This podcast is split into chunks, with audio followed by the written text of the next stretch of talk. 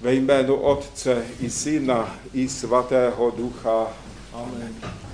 Drazí bratři a sestry, přiblížil se Velký půst.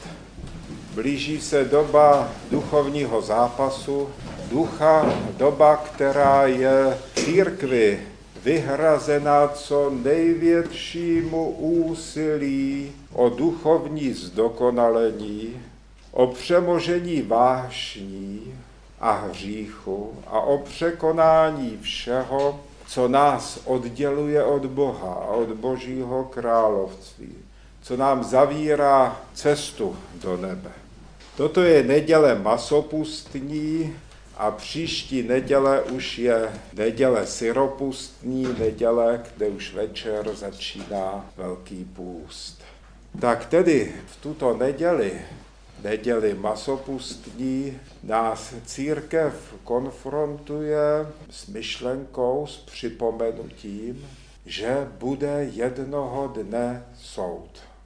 To je myšlenka, to je připomenutí, které samozřejmě je poněkud nepříjemné, zdá se, protože ten soud se ne nadarmo nazývá strašným soudem. Ale je to Pán Ježíš Kristus vše, co říkal, tak říkal z lásky k člověku. Ne, aby člověka zbytečně strašil, anebo aby nějakým způsobem manipuloval s člověkem, ale proto, aby ve své lásce upozornil na tyto skutečnosti a na to, že člověk má si opatrně počínat v tomto životě, který zde má na zemi vyměřen. Toto čtení nám připomíná skutečnost, že člověk je bytost podléhající soudu a že všichni lidé, a nikdo tomu neunikne, budou jednoho dne souzeni ze svých skutků, ze svých slov, ze svých úmyslů, ze svých způsobů a mravů, ba dokonce i ze svých myšlenek, jak říkají naši otcové. Tato skutečnost, zvláště pro dnešní lidi, je obtížně přijatelná. Všimněte si, že dnešní člověk spíš bude věřit v Boha, to ano, ale v soud, nebo dokonce v peklo, tomu se lidé dnešní doby brání úporně. Dokonce církev, když to připomíná, tak musí od dnešních lidí často vyslechnout obvinění z toho, že prostřednictvím strachu a hrozeb ze soudu, že chce manipulovat s člověkem, že z něj chce učinit poslušného a tedy zmanipulovatelného člověka. No. Proč tomu tak je? No to je zřejmé. V Boha člověk může věřit i takovým způsobem, že to člověka k ničemu nezavazuje vlastně. Mnoho lidí věří v Boha takovým způsobem, že říká, věřím, že je něco nad námi. A nebo věřím, že Bůh stvořil vesmír ano, ale že by se zajímal o každého jednotlivého člověka, v to už nevěřím. To někteří lidé takto říkají. Jiní lidé berou víru v Boha víceméně tak jako filozoficky, jako takový princip, jak vysvětlit existenci všeho, co je, a tak dále, a tak dále. Je prostě možno v Boha věřit, ale k ničemu se tím nezavazovat. Kdežto v okamžiku, kdy přijmeme víru v Boha se vším všudy, to znamená i s tím soudem, tak v ten moment už jsme v situaci, kdy jsme stavěni před nějakou zodpovědnost kdy už nás toto poselství o tom, že člověk jednoho dne bude souzen a že mu hrozí něco strašného na tom soudu, když propadne, tak to samozřejmě, pokud člověk přijme, tak to znamená, že musí změnit svůj život, že musí se svým časem tady nějak zodpověději nakládat, že nemůže žít tak, jak se mu chce, ale že život je potřeba upravit podle toho, jak nám to zjevuje písmo svaté, boží zjevení, evangelium, Ježíš Kristus, posvátná tradice církve. Proto se tomu mnozí lidé natolik brání té myšlence soudu. Všechno se v nich často vzpírá této myšlence, protože cítí velmi dobře, že v okamžiku, kdy ji přijmou, tak to v jejich životě bude mít následky.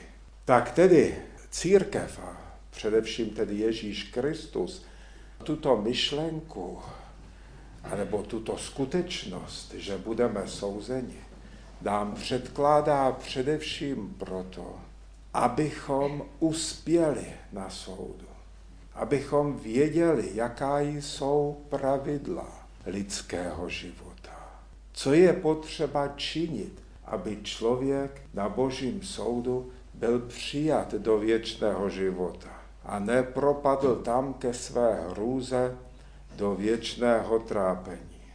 Ava Izák říká, za všechno se budeš zodpovídat na soudu. Za všechny své skutky, svá slova, své myšlenky. Pamatuj na to každý den a vyhneš se tím hříchu. Ava Izák tady vystihuje tu myšlenku, respektive ten důvod, proč nám pán Ježíš o posledním soudu vyprávěl. Je to z lásky k člověku. Abychom byli ne jako nevědoucí lidé, ale abychom byli vědoucími. Tak tedy, co říci k poslednímu soudu, ke strašnému soudu, který nastane na konci lidských dějin při druhém příchodu Ježíše Krista, kdy budou skříšeni mrtví. Budou sice v jiných tělech, ta těla jejich už budou mít jinou povahu, ale budou skříšeni a budou tato těla mít a předstoupí před svého soudce. Písmo svaté nás učí, že těla svatých při tomto vzkříšení mrtvých budou světla a budou zářit. Bude nad nich ten odlesk toho nestvořeného božího světla, se kterým už se tady oni za svého života sjednotili a přijímali toto světlo skrze svůj život, skrze svoji zbožnost. Naopak těla hříšníků budou tmavá. Budou černá, budou tmavá, protože svým způsobem života, s tím, jak si tady počínali v letech svého pozemského života, tak od sebe toto boží světlo odháněli. Tuto boží blahodať od sebe odstrkovali pryč, protože jejich způsob života byl neslučitelný s přijímáním blahodati. Když pán Ježíš Kristus mluví o ovečkách a o kozlech, že rozdělí národy, to je daleko výstižnější podobenství ještě, než dneska chápeme, protože v té době v Izraeli se chovaly ovce, které byly bílé, bělostné. Naopak kozlové tam byli velmi často černí. Takže i tímto podobenstvím nebo tímto způsobem Pán Ježíš Kristus něco naznačuje. Tak tedy to je druhá skutečnost, kterou nám dneska církev předkládá. První je to, že bude soud a že všichni budeme jednoho dne souzeni. Druhá skutečnost je to, že budou lidé rozděleni. Rozděleni na dva takové, řekněme, tábory. A čím se liší tyto tábory? Co je pro ně to základní, čím se odlišují? Naši teologové a kazatelé říkají, že to základní, čím se odlišují ti, kteří budou spaseni od těch, kteří sami sebe svým způsobem života učinili zavrženými, že to je vidění Boha. Že to je základní úkol pro člověka totiž. Uvidět ve svém životě Boha. Setkat se s Bohem. Ti, kteří posloužili Ježíši Kristu, to jsou ti, kteří měli milosrdenství, měli lásku a tím způsobem projevili to, že Boha, že samotnému Bohu posloužili, že se s ním setkali. Ti, kteří v tom dnešním evangeliu Pánu Ježíši Kristu neposloužili, nevšímali si ho, to byli ti, kteří právě neměli milosrdenství, neměli lásku v sobě. Mysleli jenom sami na sebe a na své záležitosti. To je to, co odděluje lidi od sebe. To je ten soud, který se koná už teď a tady vlastně probíhá jakási předjímka tohoto soudu. Protože tím způsobem, jak vedeme každý z nás, každý svůj den, jak se chováme k lidem, jestli v sobě rozhojňujeme milosrdenství a lásku k člověku, tak tím vším Bohu říkáme, co pro sebe na věčnosti chceme.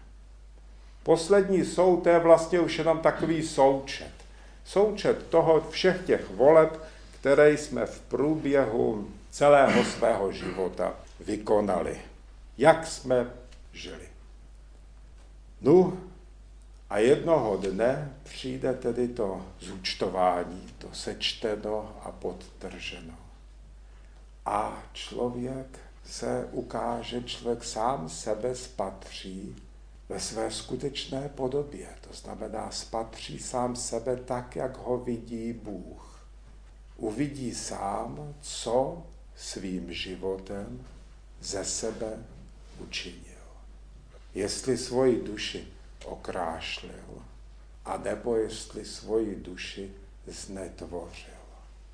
To, co krášlí naši duši, to je právě milosrdenství, o kterém se dneska v tom dnešním evangeliu tolik hovoří. To, co znetvořuje lidskou duši, to je sobectví, to je egoismus. To je to, s čím trpíme a s čím bojujeme každý z nás. Nemysleme si nikdo, že já s tím nemám problém, to je ostatních věc. To je omyl. Stejně jako je omyl, když si někdo myslí, že já s tím problém mám, ale ostatní lidé, ty se nějak narodili líp, nebo mají nějaký lepší charakter, nebo mají lepší povahu a nemají s tímto problém. Ne, obě tyto myšlenky jsou klamné.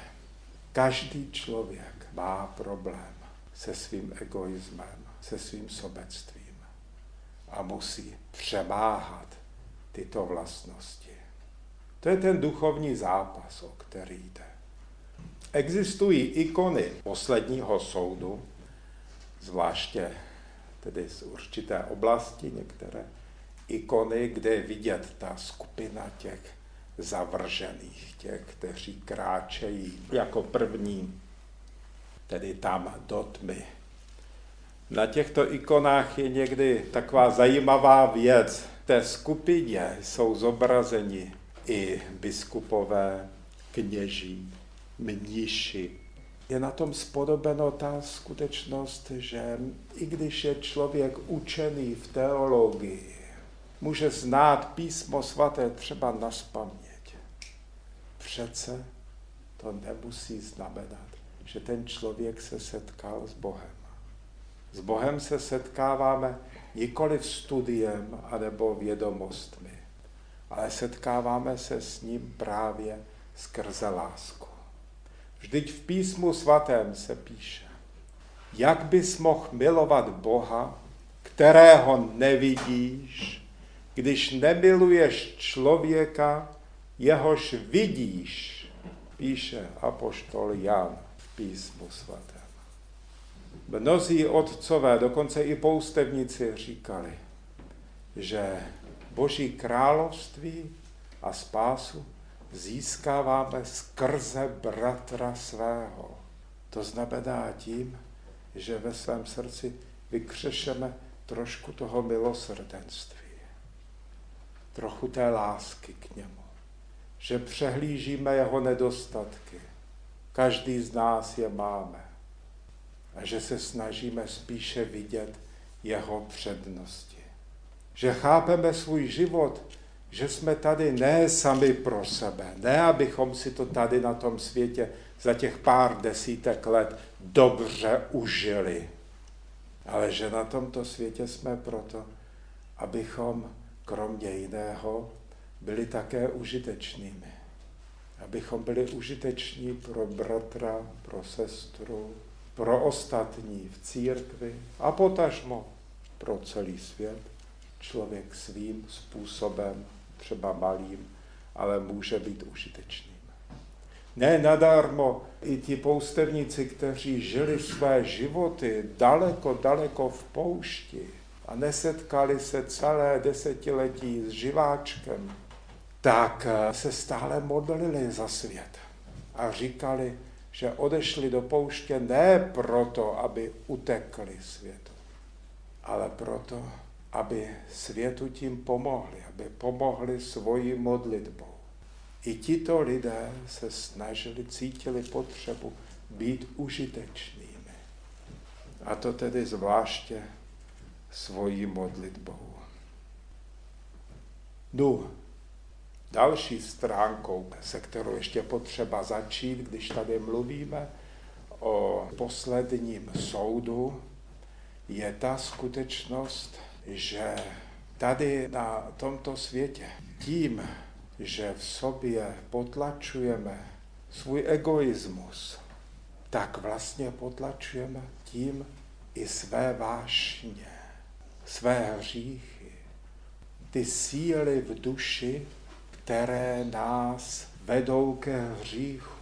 Říká se tomu strasti, čili vášně.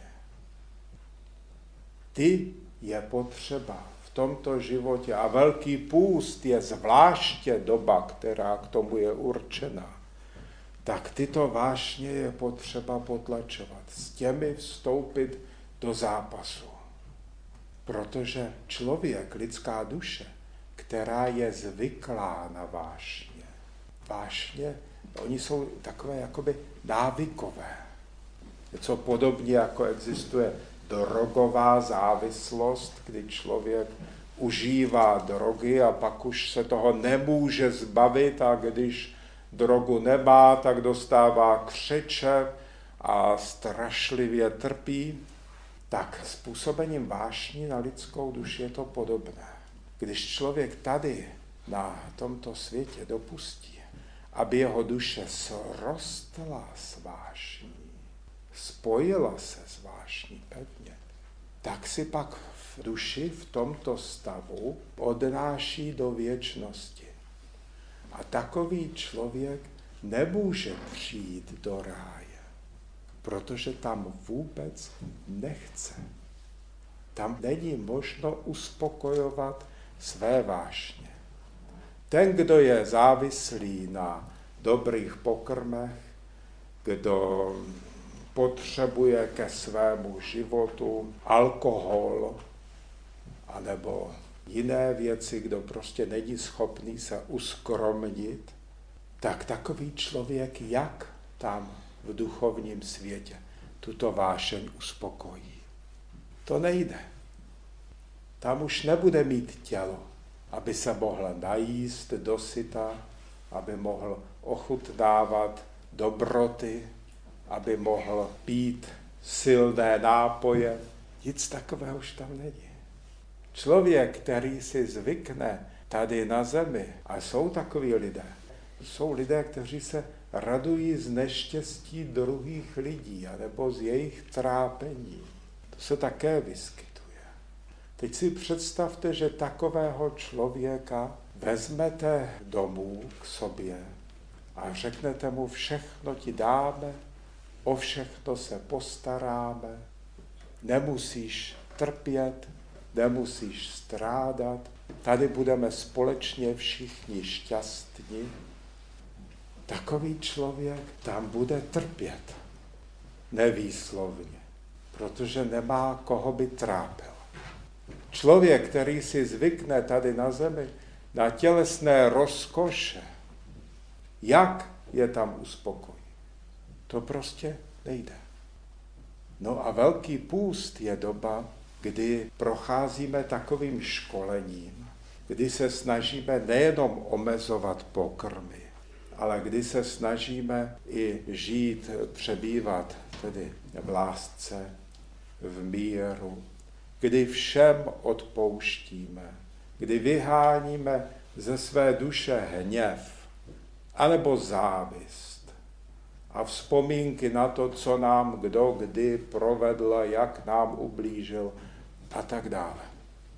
A tím vším uvádíme svoji duši do stavu, kdy je způsobila Božího království.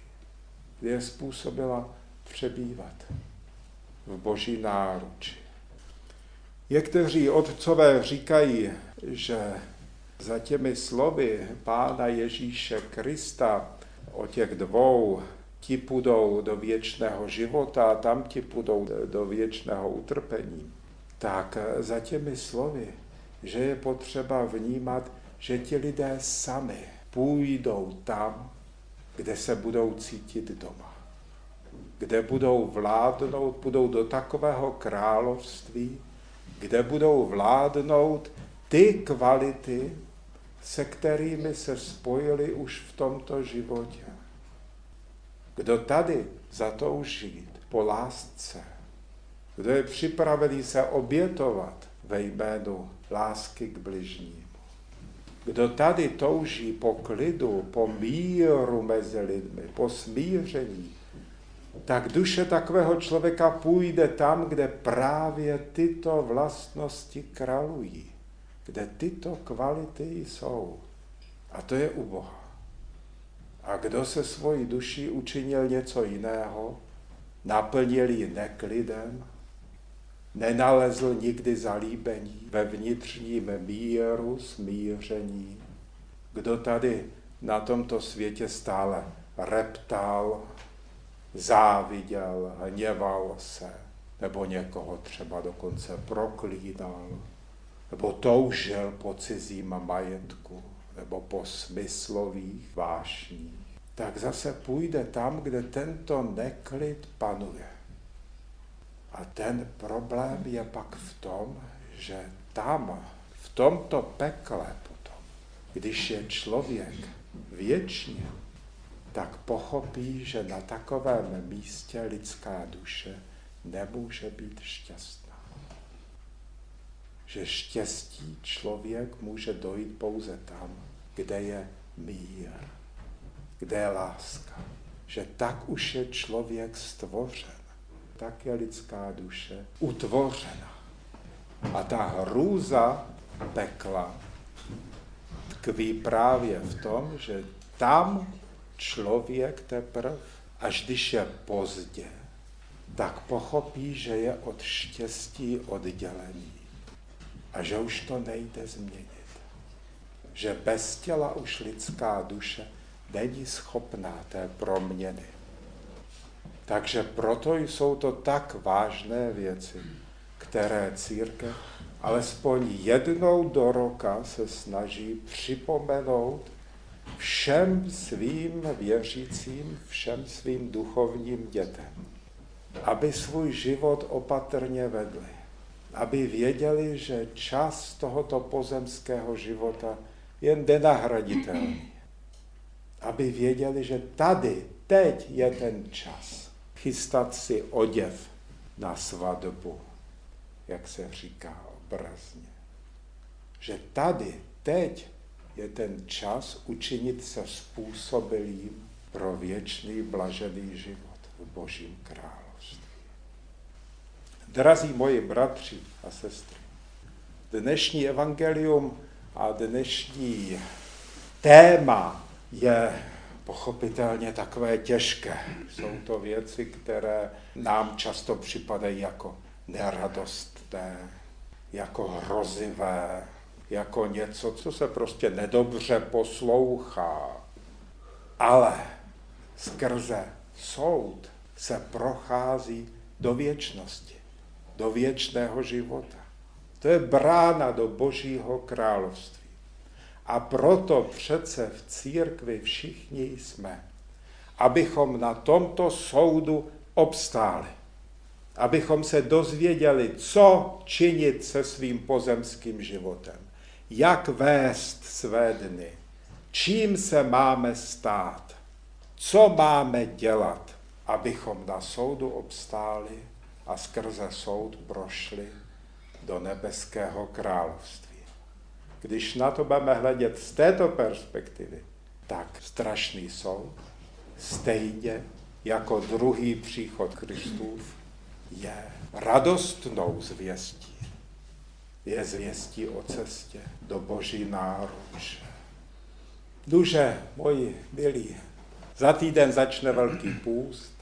Věřím, že to vše, čím nás církev připravuje k době velkopostní, všechna ta nedělní témata posledních čtyřech neděl, že to všechno způsobí, abychom obdobím velkopostním prošli tak, aby to bylo k duchovnímu užitku a abychom se přiblížili zase o krůček k chápání duchovních skutečností, abychom se přiblížili zase více k očištění své duše, k rozhojnění lásky k bližnímu i k našemu Pánu Ježíši Kristu. Sláva Otci, Synu i Svatému Duchu.